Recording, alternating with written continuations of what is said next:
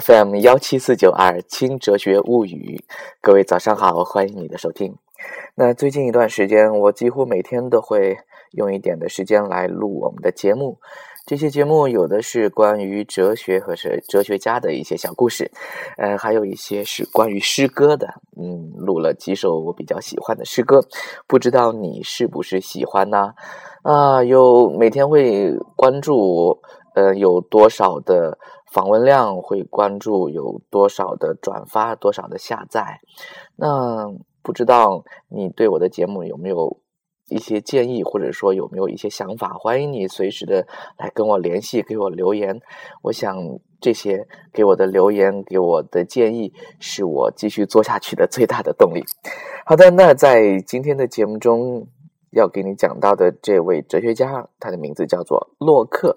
我们先来听一听关于洛克的故事。如果你恰好在一九六一年的秋天经过埃塞克那座城堡，你也许会隐约听见一个苍老的声音喃喃自语：“我没有想过。”在自己老之将至的时候，还能遇见他。如果命运可以选择，我宁愿远离。可是我现在却躺在这客房柔软的床上，受着他家人的殷勤照顾。我已经老了。我羸弱的身体经不起阵阵悸动，支离破碎的面孔再也难泛起温柔的微笑。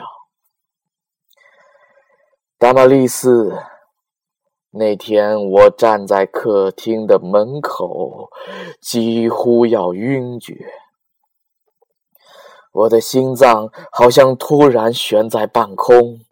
四周都是虚无，而你也轻声惊呼：“Look！” 是呀，你也第一时间认出了我。在十年之后，命运如此吊诡啊！我的男爵朋友竟是你的丈夫。我还时常梦到十年前的那个午后，你撑着小阳伞，花边的帽子翻在脑后，满身明艳的阳光，宛如天使。君生我未生，我生君已老。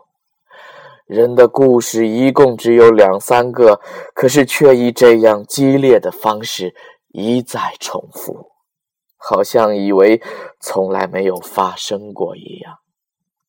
如果我们能在你出嫁之前相遇，当是另外一种命运吧，达玛利斯啊，人的心灵是一块白板。任世事涂鸦，而我的白板上最艳丽的一抹色彩，永远属于你。洛克死于一九一七零四年十月二十八日，终身未婚。这是洛克的故事，一个凄婉的爱情故事。中国人讲究为长者讳，长者的名字是不可以随便用的。但是，西方人显然不吃这一套。比如洛克他们家，我们的主人翁约翰·洛克，他的老爸也叫约翰·洛克，是一个小律师，在英国内战的时候做了议会派的军官，跟保王党人打过仗。洛克的母亲是一个皮匠的女儿，据说是非常非常漂亮，是个大美女。洛克三十多岁就成为英国皇家学会的会员，并且他不仅是一个哲学家，还取得过医学的学士。所以就算成不了哲学家，他应该也可以成为一个优秀的医生。你可以看一看约约翰洛克的画像，这个家伙长得很瘦，然后白白净净的，确实像一个医生。他曾经成功的为英国的辉格党领袖，嗯，叫做沙夫茨伯里伯爵做了肝脏的囊肿移除移除的手术，从此和伯爵成为了肝胆相照的一个朋友。后来，洛克卷入了一场刺杀英国国王查理二世的阴谋，被迫逃亡荷兰，一直到光荣革命之后才回到英国。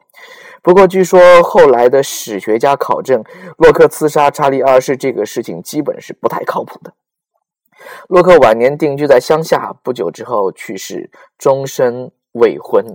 而他的爱人，就是我们刚才那个故事里的这位美女，已经早已经是嫁为人妇，是有夫之妇，所以洛克终身没有结婚。洛克是一个经验主义者，认为人是开始开始于经验的，人的思想。